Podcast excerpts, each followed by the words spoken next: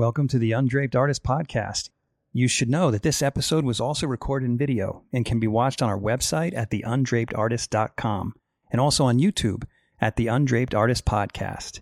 Also, check out our show notes to learn more about today's guest. I hope you enjoy the show.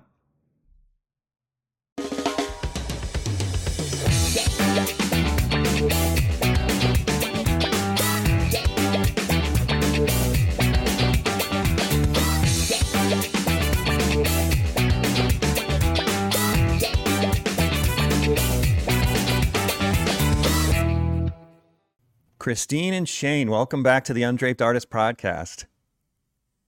Well, thank, thank you. you. Yeah, it's great to have you guys. So we just had an amazing weekend. Uh, was it two weekends ago, or was it just last weekend? you should uh, two me. weekends ago. Yeah, two weekends ago. May yeah. 11th through the 14th. Yeah, yeah, we just okay. It was an awesome weekend in Washington D.C. for the Portrait Society of America conference. And first of all, I want to start by thanking you two and all the other people involved for making an incredible event. It was the highlight of my year. And I brought, I think, like 12 students, and they are, they were just like on cloud nine the whole time. And we're still talking you about know, it here fantastic. at the studio. We, we, we, always think they can't get any better than the previous year. We'll have such a great year. And we think, oh, we'll never top this. And then the next year, it seems like there's something about it that is better in some way. Yeah. Yeah, well, let's start with that. So, uh, let's Shane. Why don't you give me some f- thoughts on what you thought went really well at the uh, conference this year? Well, I think the thing that stood out more than anything was there was this incredible energy. There was this, uh, I mean, this sort of great optimism about the future, about what we were doing, about being together. I think that probably it's a result of the last few years we've been through and the struggles of um, staying isolated and you know artists that paint portraits and figures are a little bit different than other types of artists in that we really feed off of being with people. Mm-hmm. And I think that, um, particularly, it's certainly in my case, not being around my colleagues or uh, artists that I admire or artists that are that I'm have uh, long wanted to meet or be with. I think it's just so exciting when you're in person together. And uh, so I love the energy this year. I think there was another thing that was really exciting, and Chris probably can add to this, we had a lot of young people this year. I think that was a change from years past. The organization is getting older, but the membership's getting younger. So that's an exciting combination. Yeah. What do you attribute that to? I think we're doing something right. I think we're also, um, I think we have something that artists are craving and young artists are struggling to find the kind of resources that, that we're making available. My mm-hmm. daughter is a good example. As you know, Jeff, she's 21 years old, decided to self educate because she couldn't find the kind of um, information that she wanted to find out there in a structured, um, say, four year institution or many other types of, of, schools that are teaching art. And so, she, as she said, I'm going to pick my own faculty. And what the Portrait Society is able to do is be a part of that um, education for her and for many other young people who can't find the things that they're looking for in, in that uh, more traditional uh, environment. So um, I think that's one thing we're doing right. What do you think? What's some other things, Chris? I agree. I think there was such an energy of um, connecting with other artists and a generosity too. I felt like everybody was so generous with the information that they knew and willing to share it with other people. And that's the notes that we're receiving back that uh, we had a lot of first timers. And I think mm-hmm. that contributed to uh, the excitement and the, uh, the thank you notes that we're getting back is that they were so impressed that people were willing to come and give up their time and share information that you know one woman wrote me and said you know i thought there were secrets that people were like you know hoarding uh, about uh, technique and methods and how you handle a client. But she said i came to the conference and people freely gave that information. Um, i did have yeah. a thought about the young people that are attending. I do think that uh, they're very connected on social media and so word of mouth. Um, we had a lot of young people come last year and i think they spread the word you have to come to the Portrait Society conference. And we saw that first timers and young people. So I felt really good about uh, the whole event and just the, uh, you could get on an elevator and uh, hear somebody talking about, did you just see that program we attended? And you've got to go tonight to this program and just the uh, just the energy was very, very, very positive and really contagious. Yeah. Well, you know, it is, and, and and when they have people like you, Jeff, and other professional artists that would take time away from their studios to come Yeah. and freely share with them, it just absolutely. That's it, the First off, it it blows their mind, and secondly, as one lady w- wrote me yesterday, she said, "I couldn't believe how approachable." These artists were that have you know these incredible careers, and they've come to spend a few days with us and share. And uh, you know, so I, I think you know you're a part of that formula. You and, and your friends that are willing to come and um, be so generous with your time and, and sharing your knowledge it makes all the difference. Well, I think we all enjoy it so much. It doesn't really feel like a sacrifice. Uh, and, like, you said, you you're uh, you get to be around your colleagues, people who you relate to, people who you have a lot in common with. Um, so you know, it's funny because uh, throughout the year I'm kind of antisocial, and then I get to the Port Society, and it's like, well, these are my people, and all of a sudden.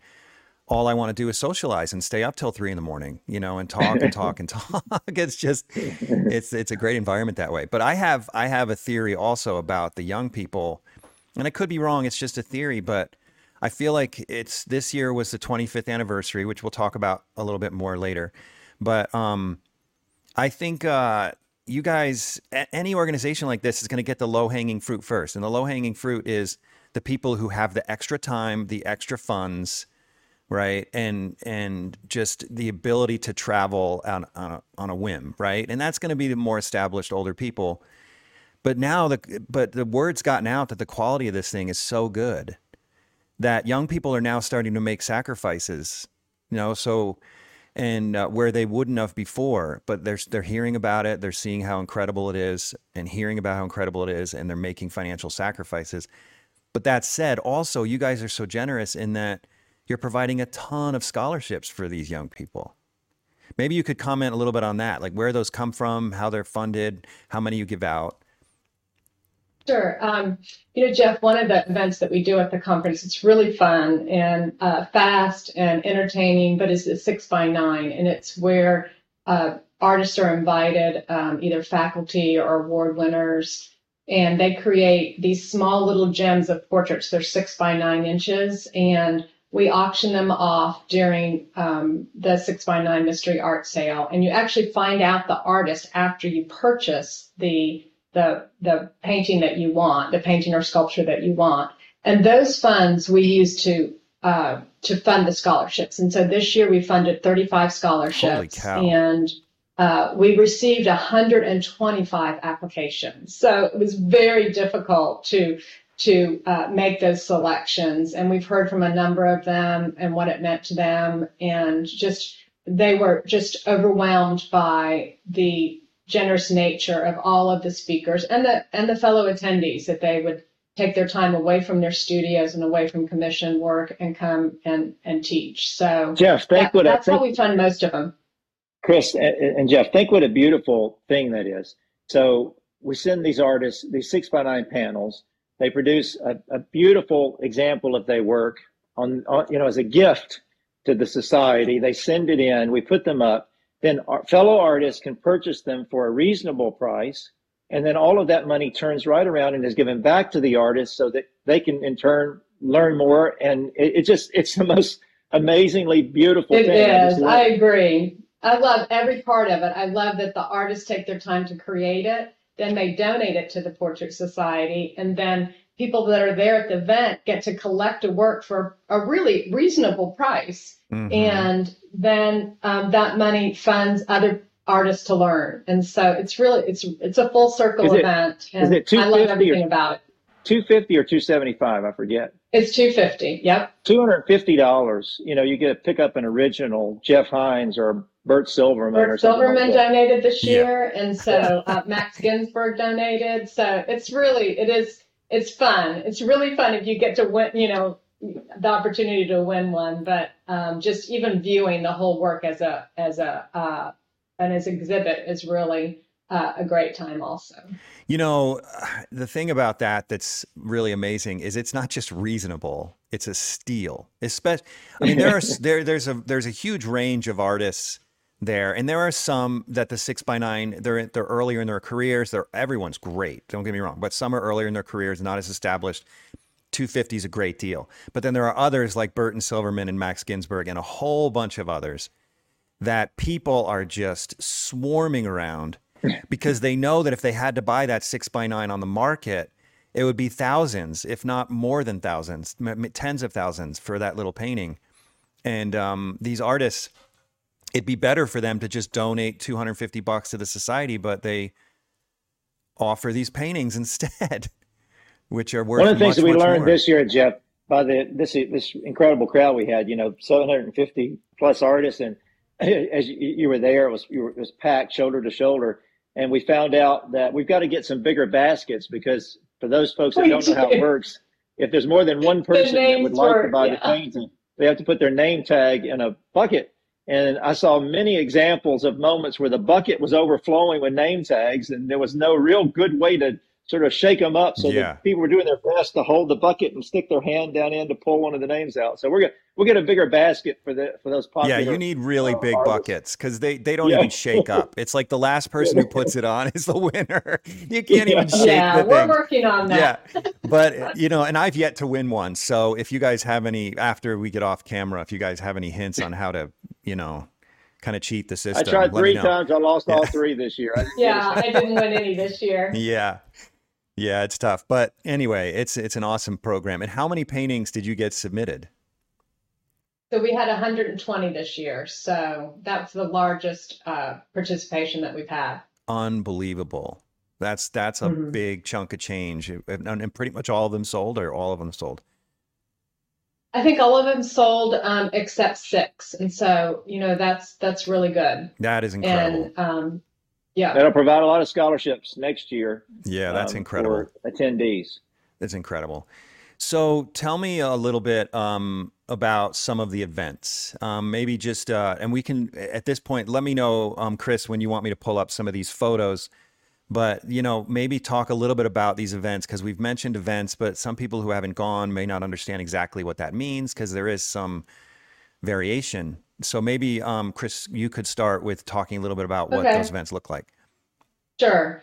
I think um, that our opening program, Jeff, really just gets everybody's juices flowing. Um, it's called the Face Off, and it's 18 artists that come together in groups of three, and they paint um, from 4:30 to 7:30, and uh, they uh, different mediums. There was drawing, pastel, oil, sculpture and they create uh, they get pretty far along into the uh, portrait during that time and you can walk around that room and um, and watch the progress of each uh, work being created or you can sit down and watch a group of three artists from start to finish and so it's uh, it's like a big icebreaker and um, i think it just kicks off the conference um, that's a, a picture you've got on the screen now of james gurney and he was painting in a group of three. Rick Casali's behind him. Um, he did a sculpture, and then Dominique Medici is beside him to the right, and um, she painted. And so uh, it's just um, a wonderful time. We're all in the grand ballroom. It's a 12,000 square foot ballroom, and we're all in there together. Uh, this year we had just right at 800 artists, uh, so it's one of our larger larger events, and a wonderful way to kick off the evening program. And then we do back-to-back events because right when that ended at 7:30, we also had uh, a program called the Future Generations, and that was for young artists that um, painted two in each room um, from live models, and that was very well received.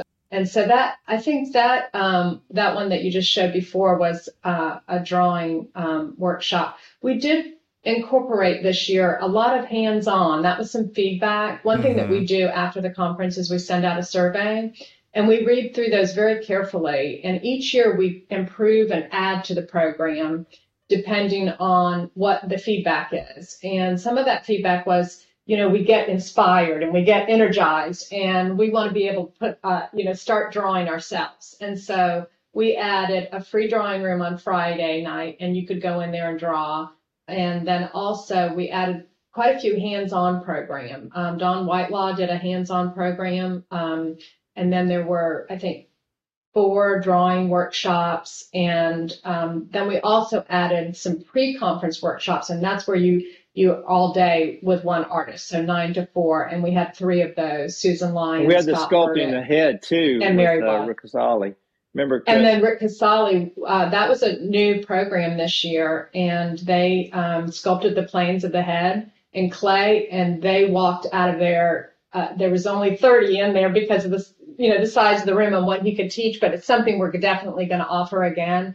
Every person that walked out of there just uh, came out energized and uh, so positive. Was that a pre-conference event?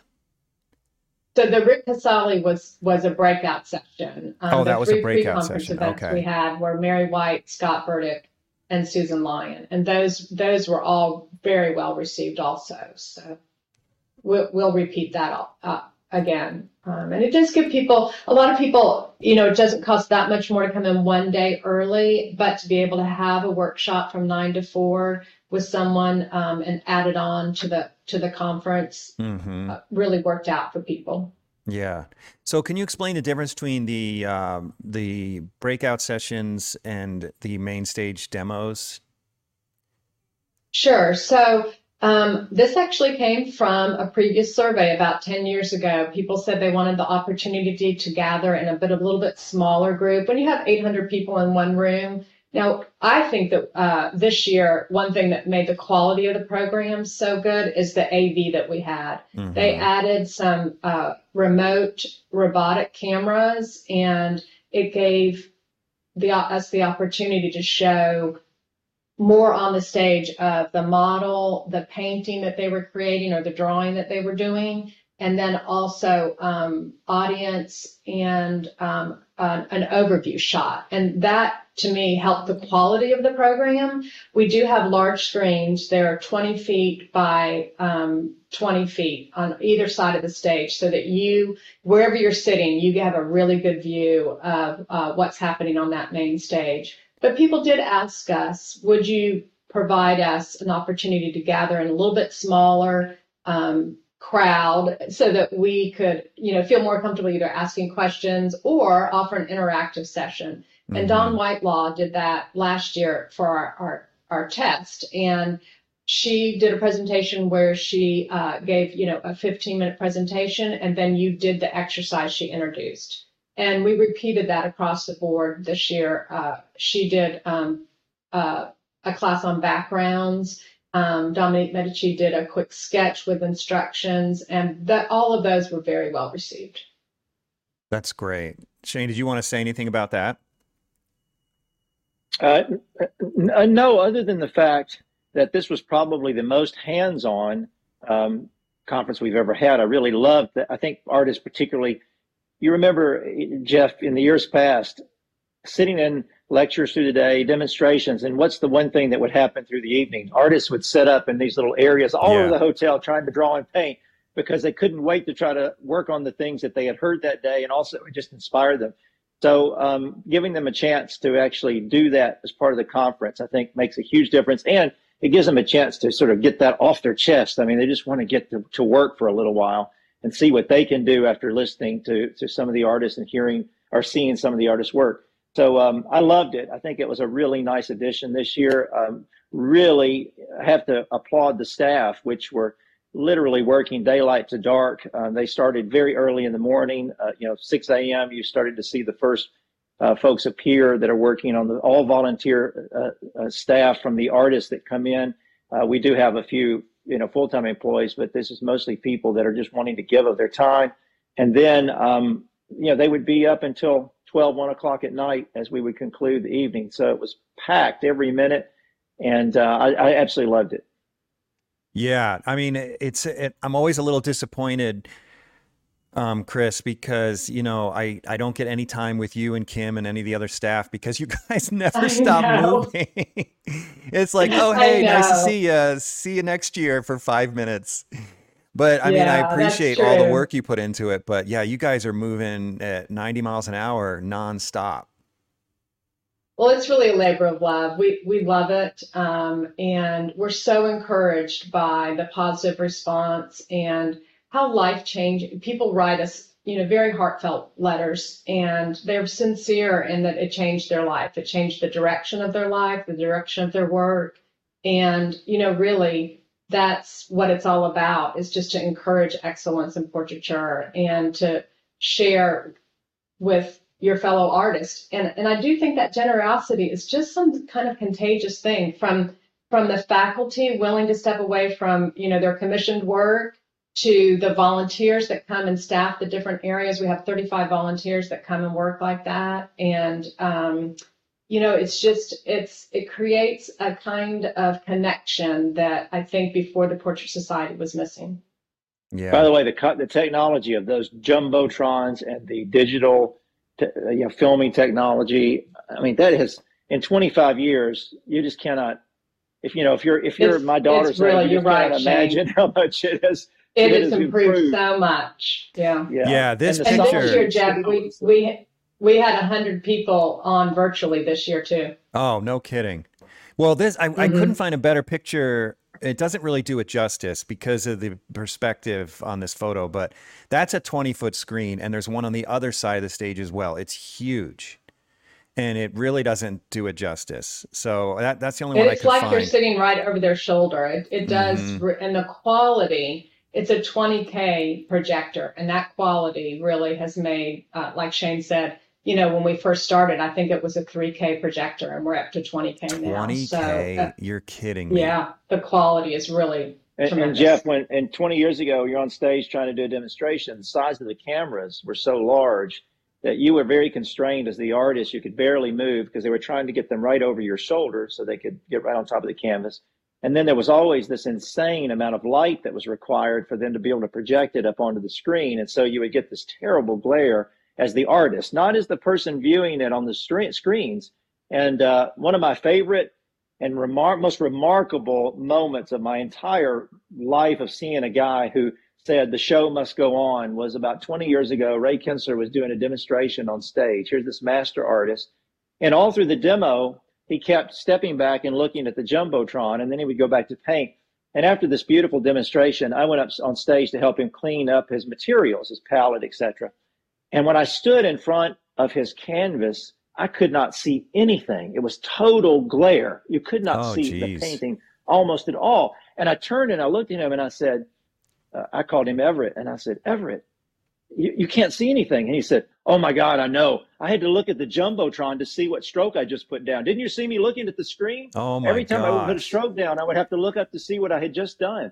And I thought, what a stud. Guy, I mean, you're talking about a star the show must go on. I mean, he he just pulled it off by looking at the screen every time he would make a stroke. So now, when you get on stage, I was watching you know, the artists working this year. The lighting was beautiful. Yeah. The cameras are so small, and the, not only the, is the artist able to see what they're doing and have a good time doing it, but not only can you sit there and watch them make the stroke in person, but if you want a closer look, you look up at those giant screens and you can see, you know, every hair on the brush as it goes down to make the stroke. So it's a phenomenal interaction and experience in this in this one hall with several hundred artists. You feel intimate uh, at the same time. You know, you know that you're very much a part of something that's happening in the very moment.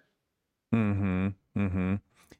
Well, can can we talk about some of those events? Who were some of the artists? Obviously, we know. I mean, you already mentioned that I was there, but who are some of the other artists and some of the events that took place? You know, Jeff, that's one thing um, I, I, wanted to talk about was we tried something new this year, and mm-hmm. so Adrienne Stein and Anthony Ryder uh, demonstrated on Friday morning, and you were the moderator for them. And we haven't we haven't done that before, and it was very well received. And then all the surveys they asked us to do that again. Oh, really? and? I think kidding. it helped the artist as well as the audience. How was that experience for you? Because Anthony Ryder uh, drew and Adrienne Stein did uh, worked in oils, and um, then you were on stage with them. Right. yeah. This is a picture of that right here. Um, mm-hmm. I thought it was great. I'd be happy to help any in, in doing that again anytime. I thought it was fun.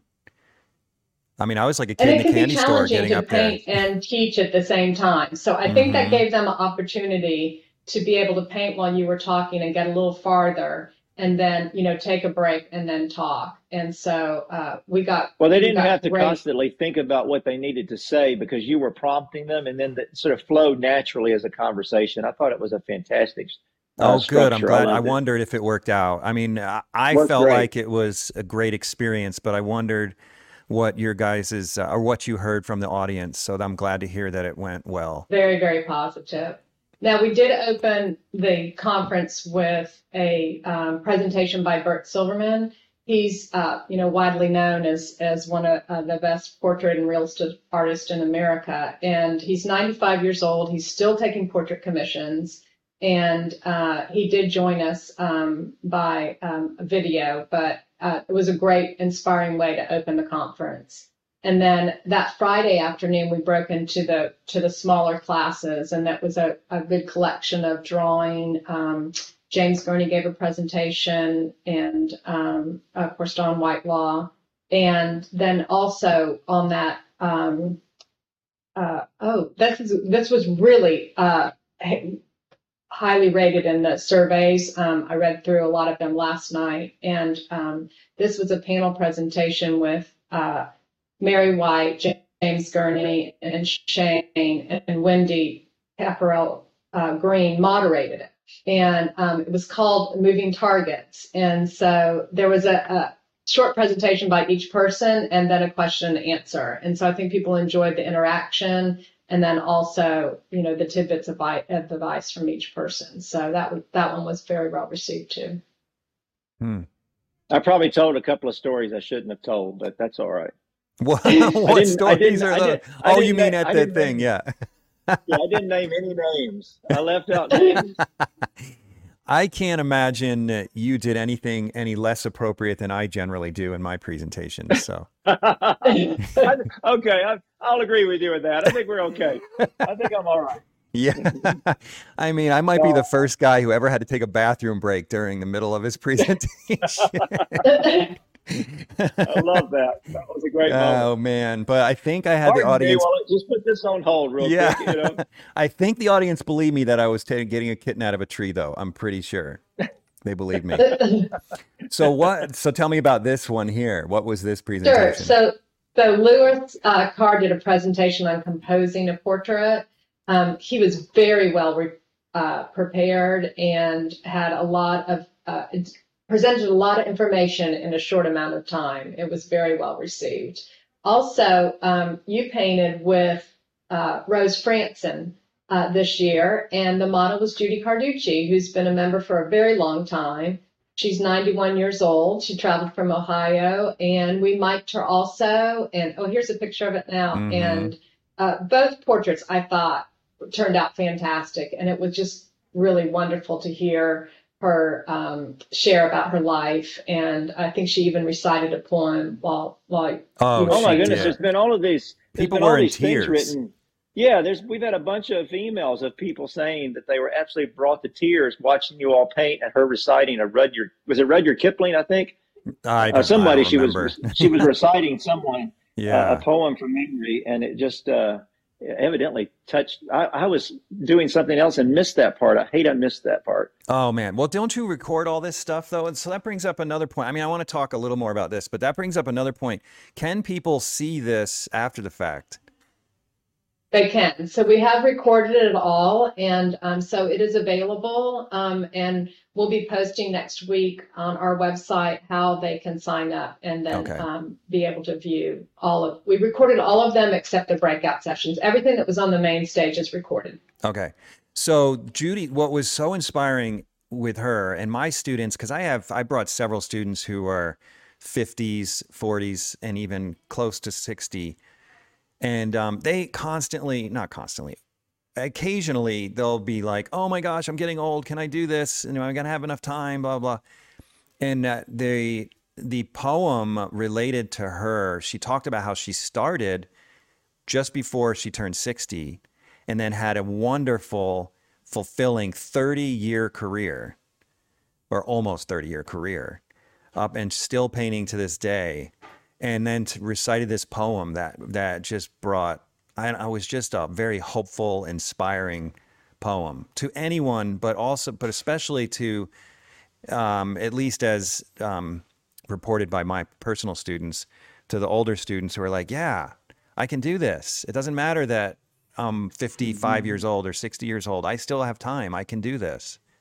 So it was really inspiring. Yeah, I love that. I love that. It's like when Ray Kinstler built his dream studio in the country when he was 80 years old, and he worked there almost 13 years. I mean, it was wow. pretty. Think how how wonderful and wow. bold it is to be 80 and say, "I think I'm going to build a new studio." Um, oh, that's and, inspiring. You know, yeah, that's yeah, inspiring. So J- Judy is very much like that. We've got a lot of.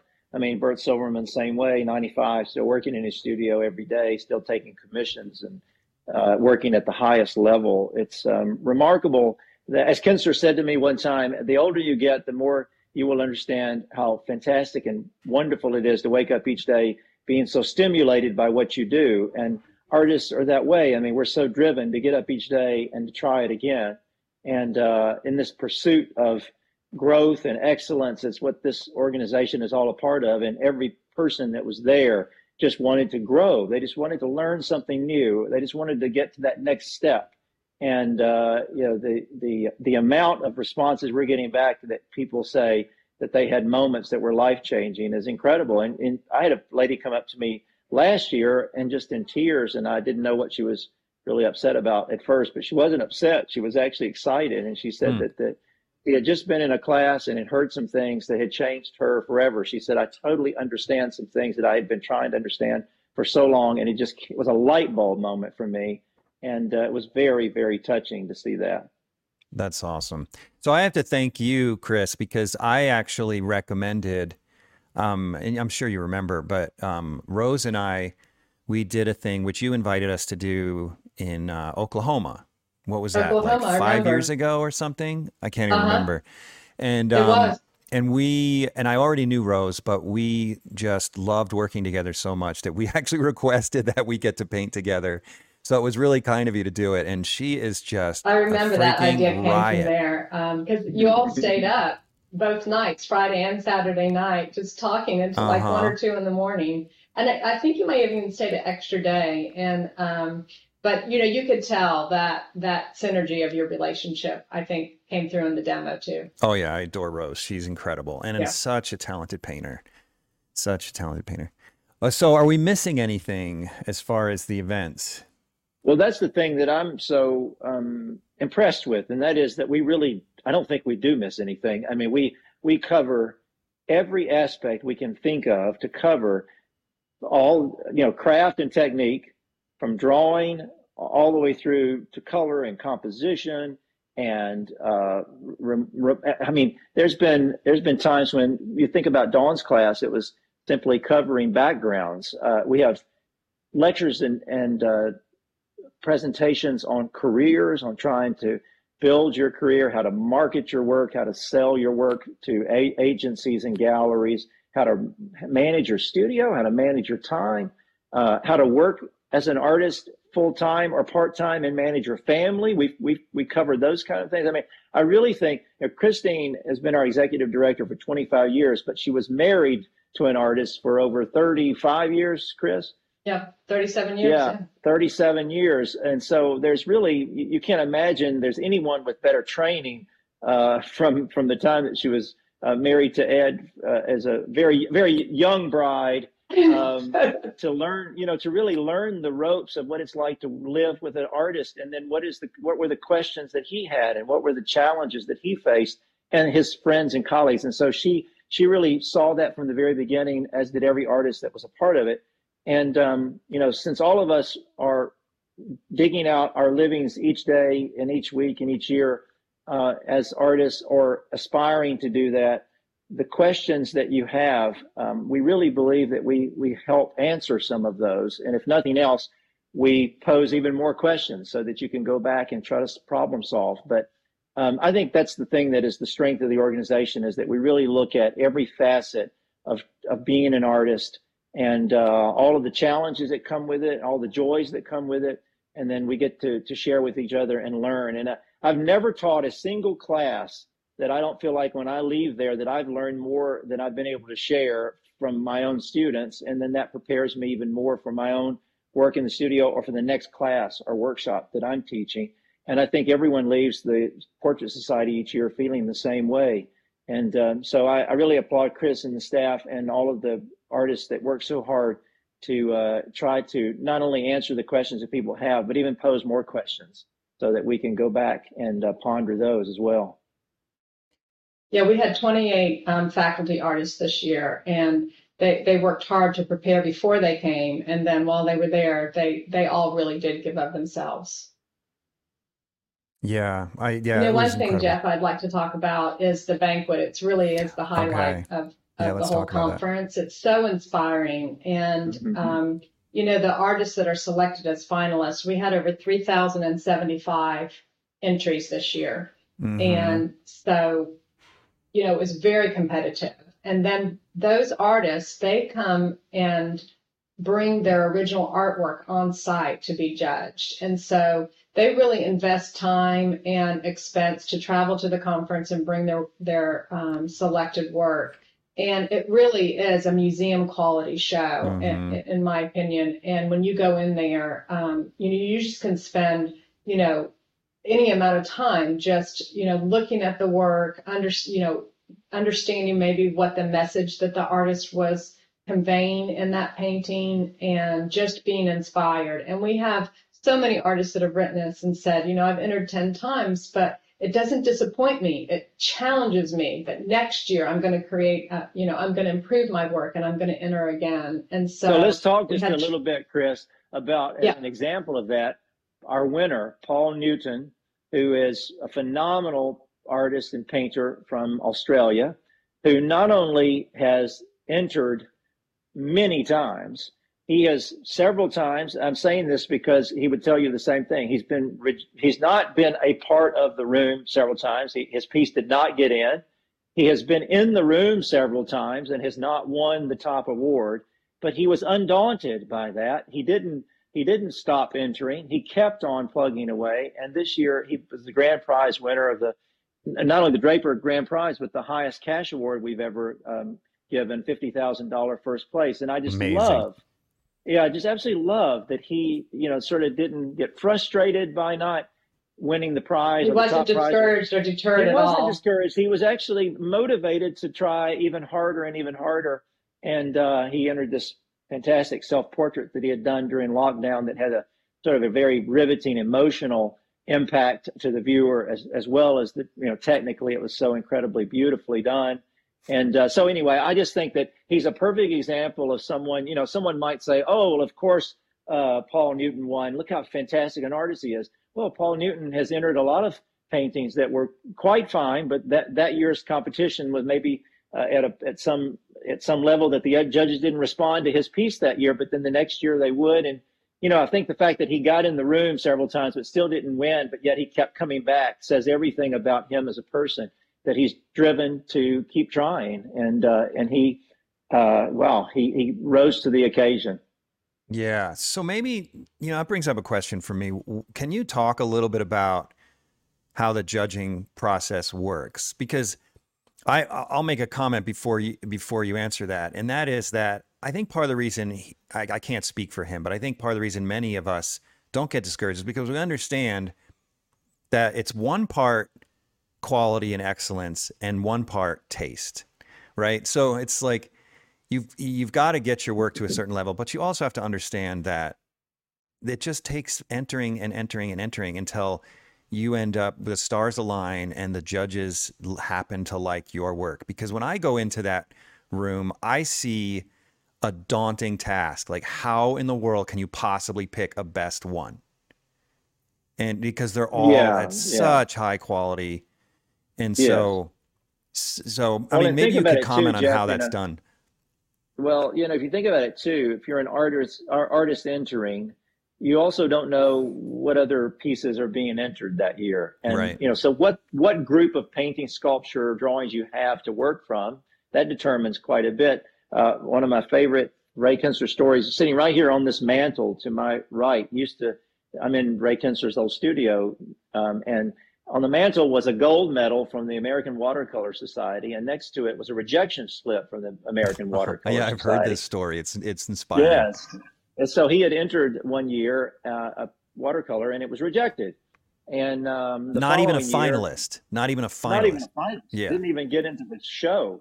The next year, show comes around and he says, "Gee, I didn't, I didn't take the time to do anything new. I don't have anything. I'm just going to enter the same piece I entered last year that was rejected." And that piece won the gold medal that year. And so, sitting here on his mantle, he used to have those two things. The same painting had won a gold medal one year; it was rejected the year before. Well, what changed? Well, I mean, your judges change. The pieces the judges are looking at and saying, well, is this piece stronger than this piece? That changes. Uh, so, but you know, we, we do, we work very hard to change up the judges. We have a very distinct criteria that our chairman, our former chairman, Ed Jonas, helped to craft, which is, isn't that available on our website, Chris? It is, and, and it is very specific um, about um, technique and you know mastery and the medium that you've submitted, and then in addition to that, so once if they've met all those uh, uh, criteria, the anatomy, um, you know, uh, mastery in their medium, then beyond that is aesthetic, and then have they been able to communicate, and so there is a, a very strict criteria that we all refer to before uh, the judging starts. But then we also have a two step process. And I think it's um, really worked well through the years. I've been in every judging um, that's gone on, and I can speak to the serious nature that the judges take, um, the responsibility. And, um, but one thing, Jeff, people may not know is that the initial judging is all anonymous. The the entries are assigned a number, and nobody knows. None of the judges know who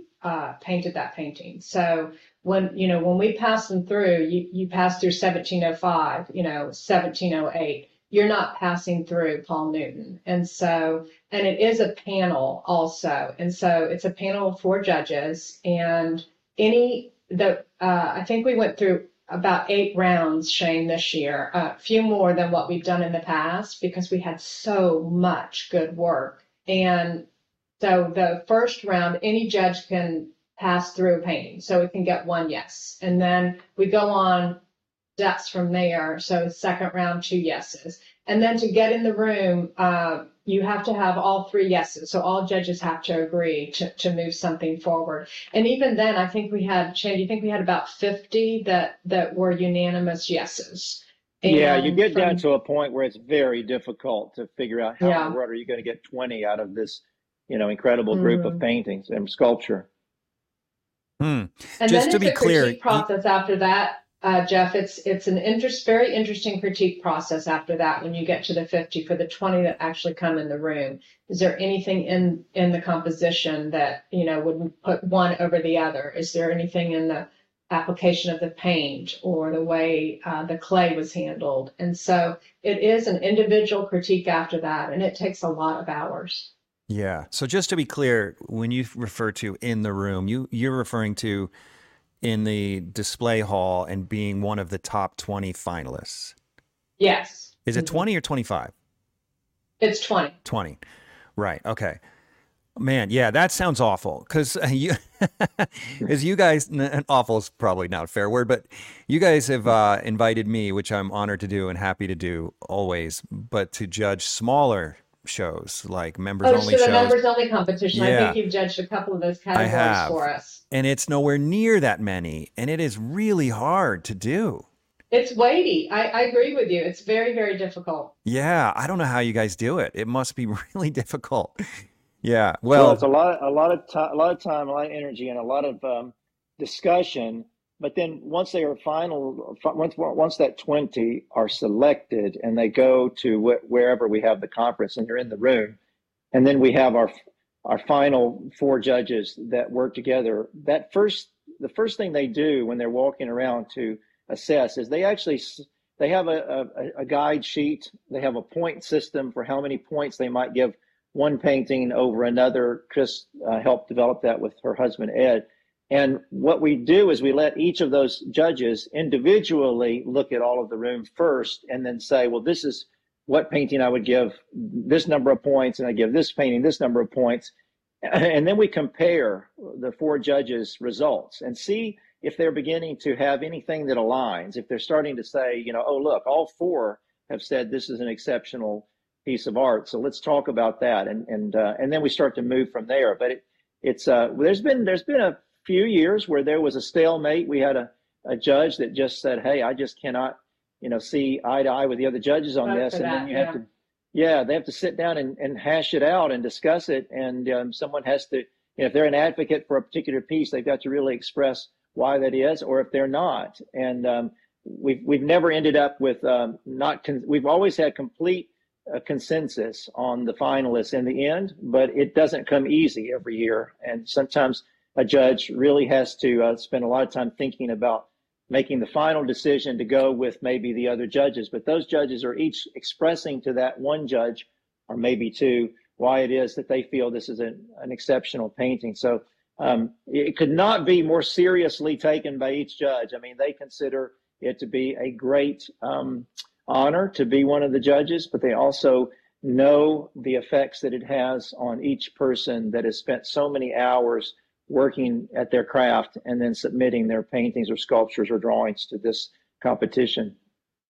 You know, one thing that many of us have noticed, um, and I don't know how intentional it is, I'd love to get your thoughts on this, but the Portrait Society seems to be evolving as with the contest. The contest seems to be becoming more like the figurative painting society. You know, and you know, Paul Newton, um, obviously this is a very traditional portrait, and many of the submissions are what you would expect a portrait to look like. But then occasionally, you know, like a few years ago, you get Daniel Keys who won one that was more like an interior with a couple figures in it. And that field felt like a very uh, revolutionary moment in uh, in in in uh, the Portrait Society. And then this year, Sean Ley submitted one where the head had to be like the size of a thumbnail, you know, very insignificant. So I wanted to get, and um, this isn't a critique, by the way. This is just an observation, but I wanted to get your thoughts on that. Is this like an intentional evolution, or is it just something that's sort of happening organically? How do you see this evolving, and where do you see it going in the future? Well, I think there has been some evolution in that from day one, when the organization was formed, even though it was um, artists that considered themselves professional portrait painters, they also considered themselves artists first. And that ties back to something Sargent insisted on his own students think about, and that was to not be, quote, a portrait painter, but to be an artist that could apply their skills or techniques to any subject matter. Mm-hmm. And, I, and I can remember, uh, Christine, you can remember too, very early on, um, even though it spoke to a lot of people to say Portrait Society, Ray Kinstler was one of the dissenters in the naming of the organization because he really, even though he was a portrait painter himself, he was also a figurative painter, he was a landscape painter, he was a still life painter, uh, an interior painter. And so he believed that that was um, uh, very important and very valuable. So even though we left that sort of moniker of Portrait Society there as our subtitle, we have long uh, called ourselves a portraitive, portrait and figurative.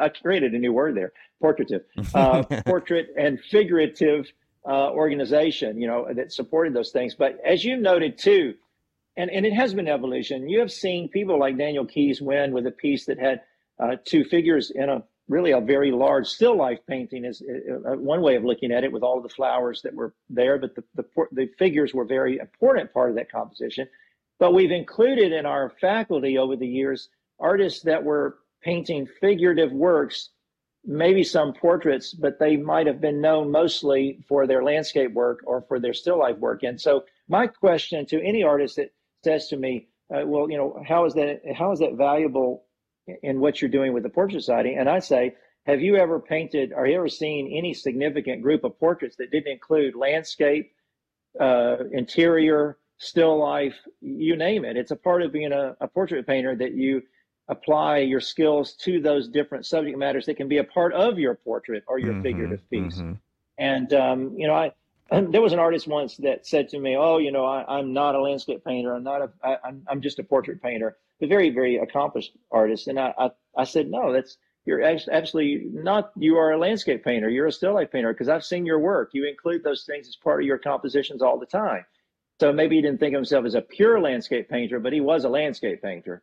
And mm-hmm. so um, that's one of the reasons that I have also been a champion of increasing the number of artists that are a part of the organization and a part of our lectures and demonstrations that are not simply portrait painters. They are they are artists that paint portraits, and it has enlarged and has grown um, the repertoire, and it has increased uh, an artist's uh, skill level and awareness of how important all of those things are at creating good, solid portrait figurative pieces. Now, we also had, as you noticed, the sort of an uh, we've had some fantasy style pieces, some allegorical pieces where the figures are quite small. And even though they are small, uh, you know, the, the, incredible skill level at these mm-hmm. paintings, oh, mm-hmm. phenomenal.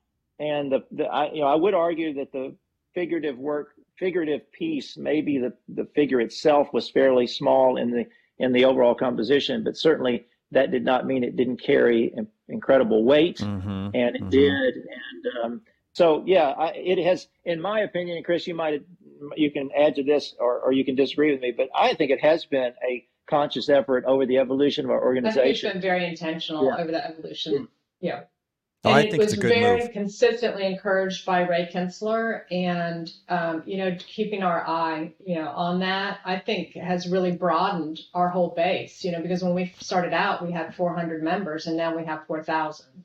And so I think we are about connecting and inspiring and educating, and that includes the whole figure. Mm-hmm. So what did what did Jeff? What did Ray Kinstler tell his students when he taught for you know 50 years? What did he tell his students who said to him, I, I really want to become a better portrait painter? The first thing he would say is, Have you ever painted plein air? Mm. I want you to get outdoors and paint plein air because I want you to learn to move quickly and capture the essential effect of what it is that you've got to capture before the light changes and before the mood changes. Well, you know, there's no better training than when you have a model sitting in your studio or on the model stand. The, the moments are fleeting. So you have mm-hmm. to get that essential character, or you, you know, if you don't hone those skills, so uh, one of the best training grounds he felt like for a portrait figure painter was to go out and paint pure landscape with mm-hmm. the fleeting and changing effects of light. I think that's why in the members only competition we've expanded those categories to include still life, uh, mm-hmm. landscape, um, outside the box, and um, just to encourage that. Yeah, I think it's a great move, and because um, I mean, I mentioned Sean Lea's painting; it was extraordinary, and I'm really it, glad it yeah, was chosen it really as was. one of the finalists. Um, it looked wonderful in the room too. We loved having that mm-hmm. that different point of view in there. I just thought it looked fantastic. Yeah, it really did. Um, but also, again, to go full circle, I wonder. It just occurred to me. I wonder if this evolution is also part of what's drawing the younger crowd.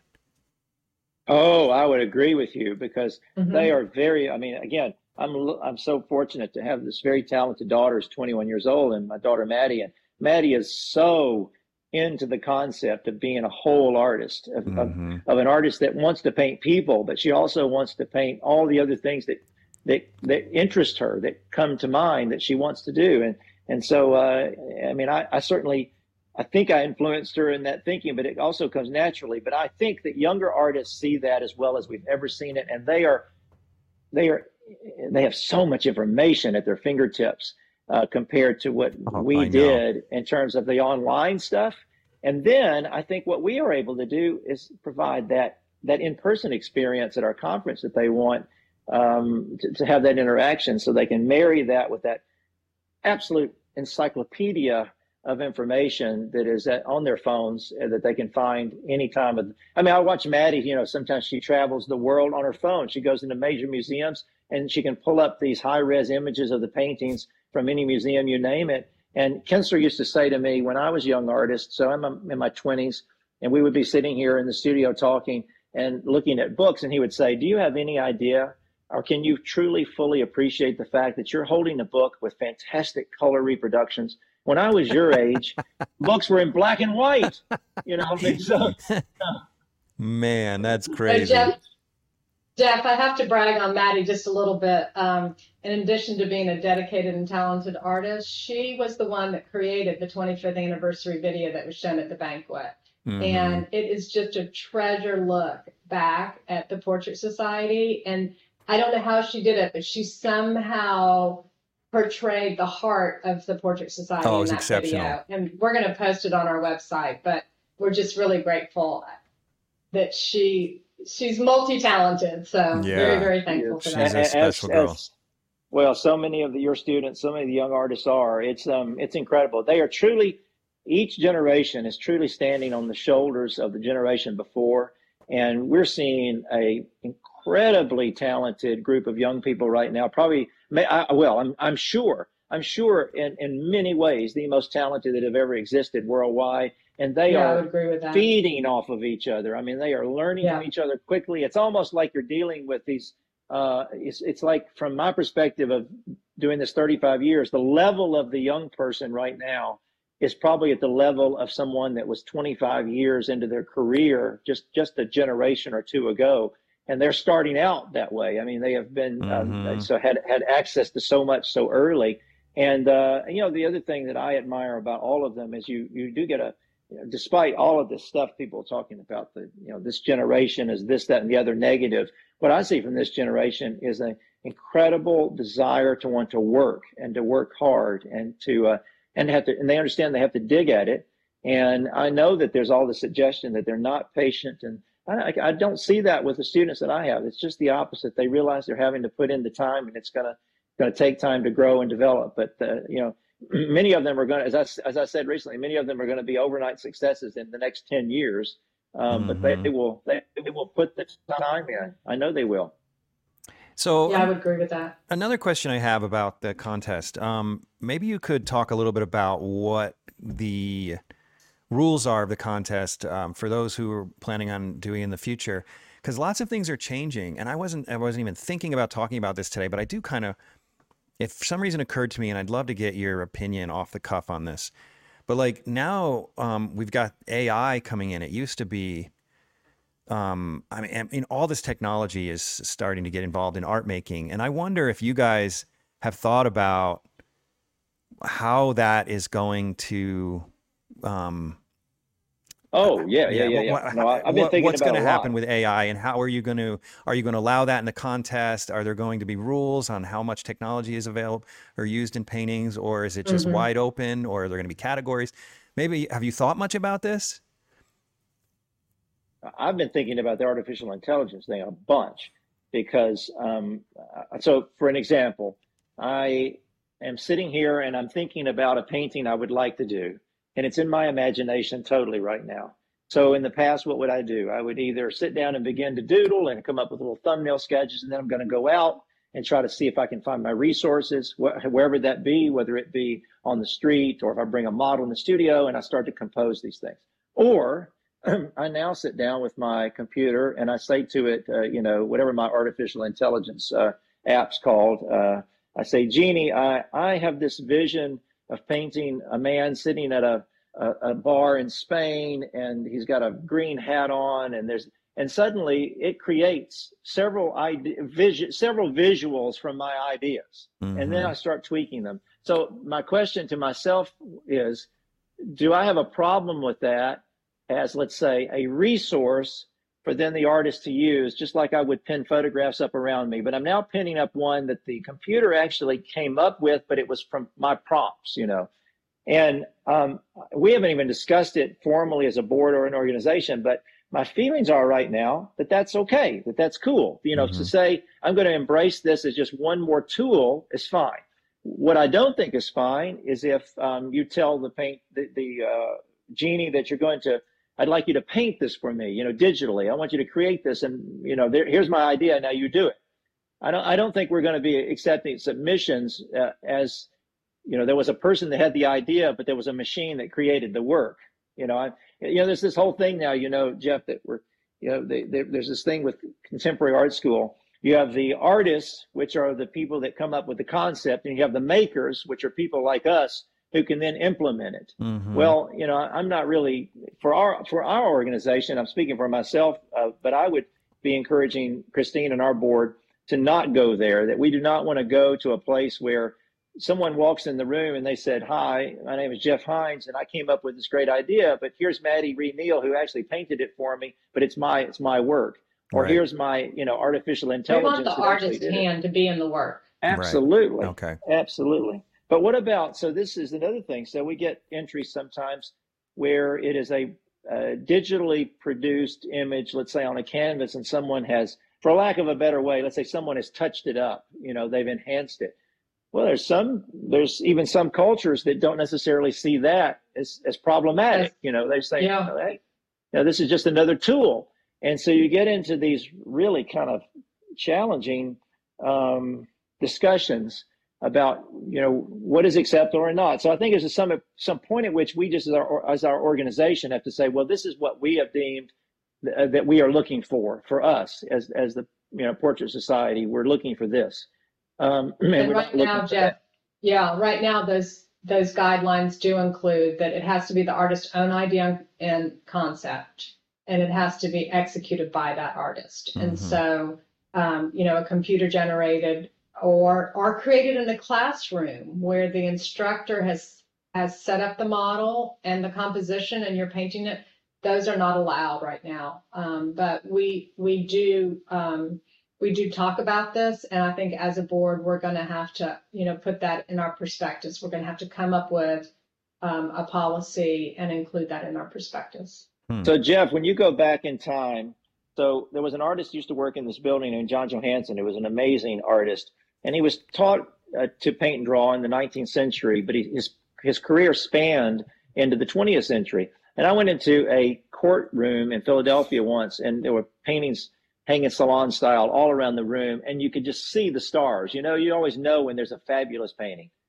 And I saw this incredible painting. I walked across the room to look at it, and I saw this painting. It was by John Johansson. I thought, well, of course it's by Mr. Johansson. He was an amazing artist. And then I looked down below his signature, and he had written below his signature the words "from photographs" on the on the painting Wow. from 1930. Hmm. And so I realized that he had straddled this time of artists trying to come up and wrestle with this idea do I use photographs? Do I not? Can I tell people I'm using them as part of the resource for my painting? Do I do I not?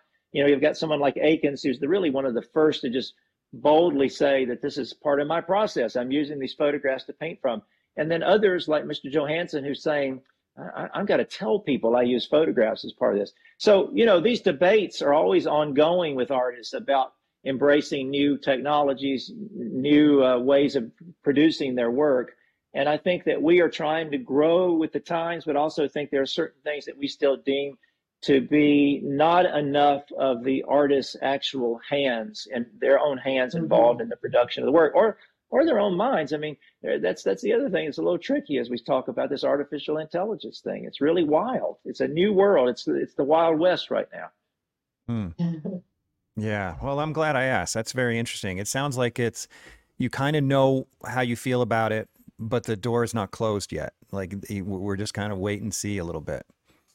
I had a, an author here a couple of weeks ago, and he said he sat down with his wife, and he's a well-known author. He's written a number of very important books, and he sat down with his wife, and he said, I won't say his name, but he said uh, to the um, AI thing, write a original essay in his voice, and 10 Oh. seconds later or less, It's the computer produced an original essay and he and his wife read it aloud and then looked at each other and said i wrote it. I didn't write it but i wrote it. It sounds exactly like anything that i would write. And it scared him. He said i mean it's kind of frightening to think that i can tell the computer to write something in my voice.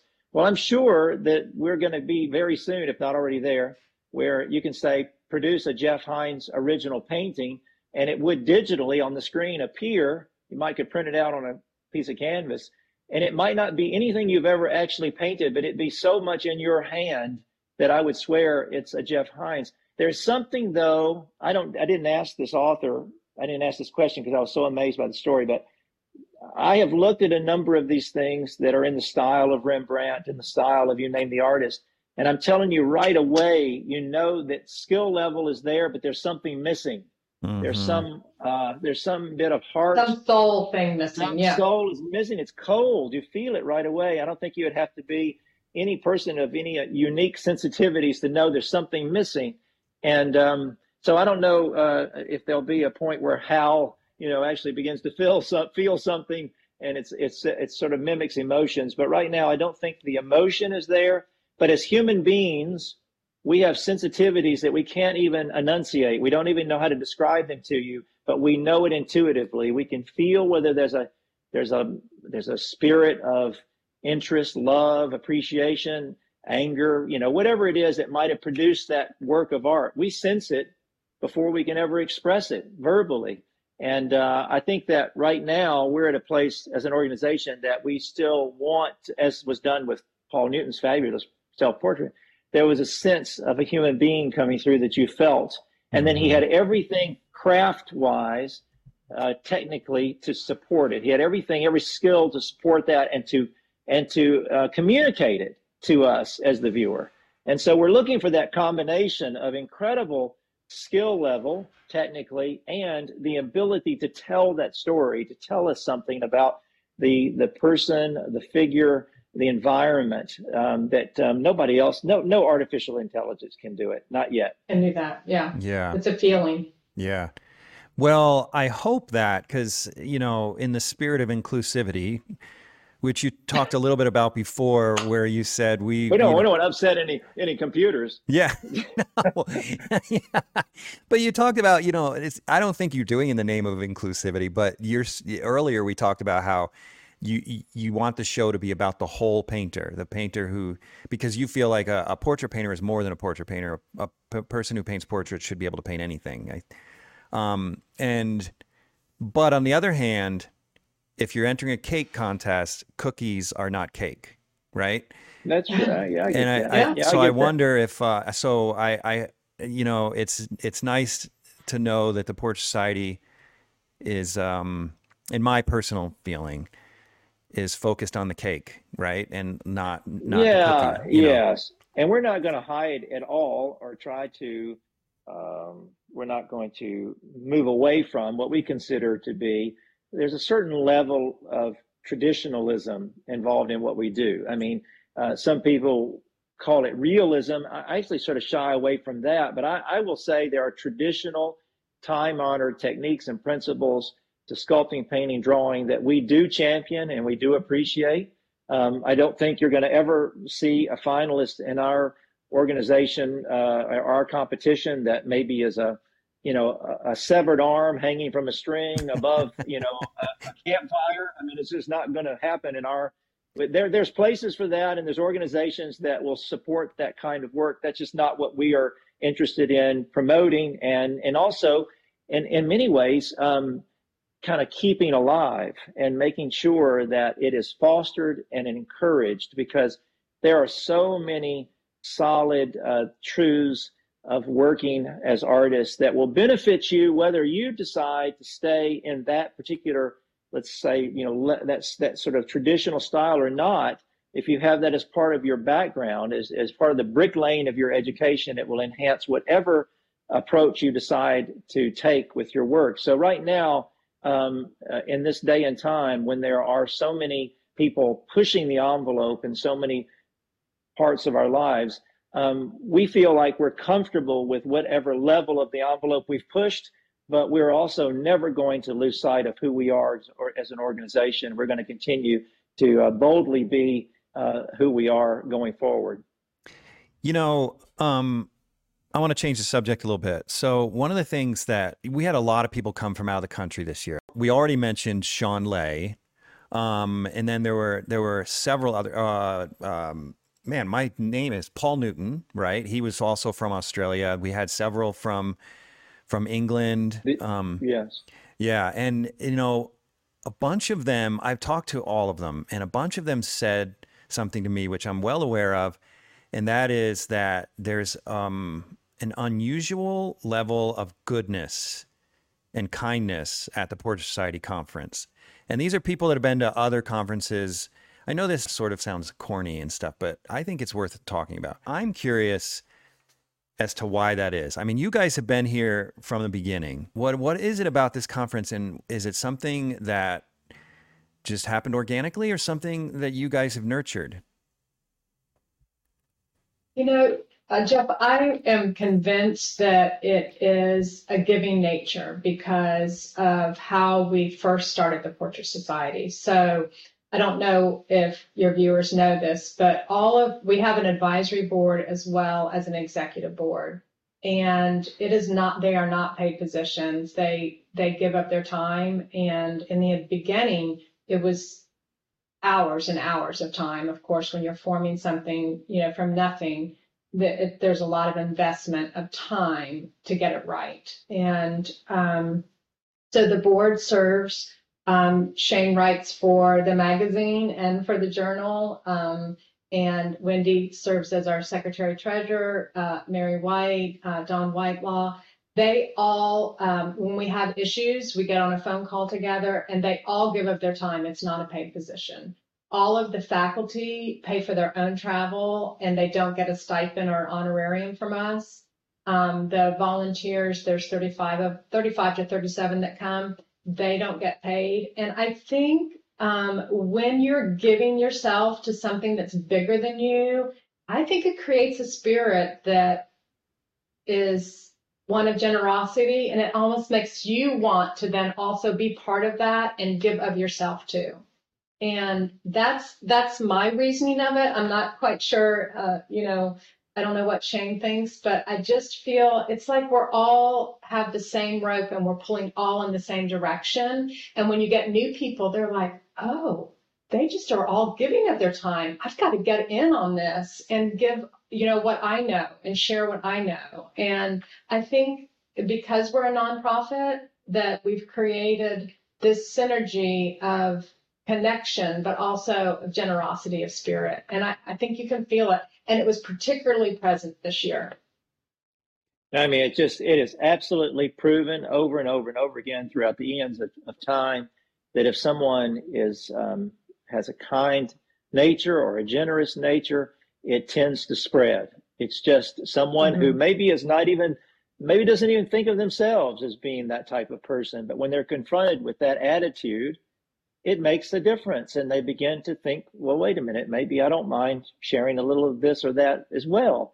And I think that we go back to some of our, some of our founding fathers, uh, Gordon Wetmore, who uh, I hope his name will live on forever in uh, the world of portrait and figure painting, was a very kind and gentle man who loved to share. He loved to quote that uh, that famous Kennedy line about a rising tide lifts all boats.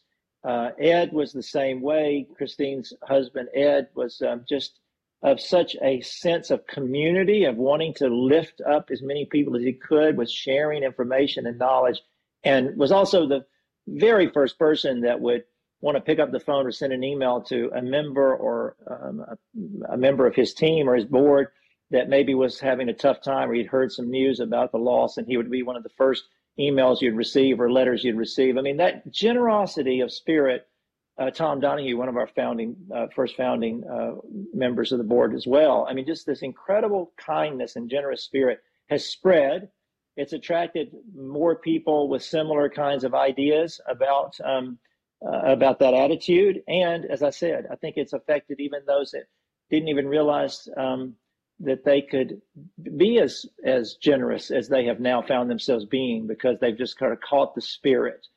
so it's been there from the beginning. And also, there's that other thing too. It was uh, that we've talked a lot about. It was actually never about the artists that were that formed this organization or have found themselves on stage or in the limelight. Um, they have they have some of them have reluctantly accepted those positions because that's not the kind of they would they would think, wait a minute, am I, I'm not trying to seek any attention. I just want to teach. I just want to share.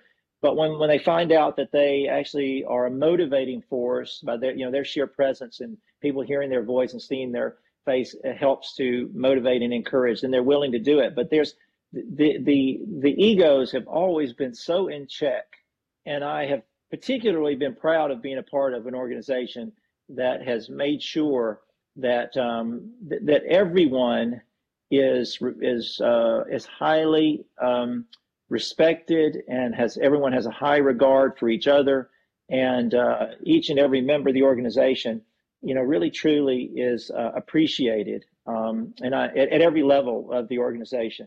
And uh, I mean, again, when I was talking to a friend of mine who uh, uh who had painted a while back, he said, you know, there's very few organizations that you go to in a variety of fields where people will just say, "Hey, you want to know how I do this so well? Just ask me. I'll tell you everything I know." You know, they just uh, they they don't think of it as competition at all. They say they think of it as like, oh, I want to tell you why I'm able to do this better. It was because this, this, and this artist told me, or after years, I finally figured it out. And here's what I here's what I've learned. So oh. that's very oh. different with artists. Not to mention, they paid several thousand dollars to be there to give you that for free. That's right. That's right. and you know that that just catches. It just it just spreads. that that generosity just spreads. Yeah. I, so, Chris, did you know that going into it? Was this? And maybe that's not a fair question because sometimes you don't even know why you do things. But I mean, when you decided to make this, you and Ed decided to make this a nonprofit. Did you know going into it that it would be a draw for other generous people and created such a positive, uplifting environment?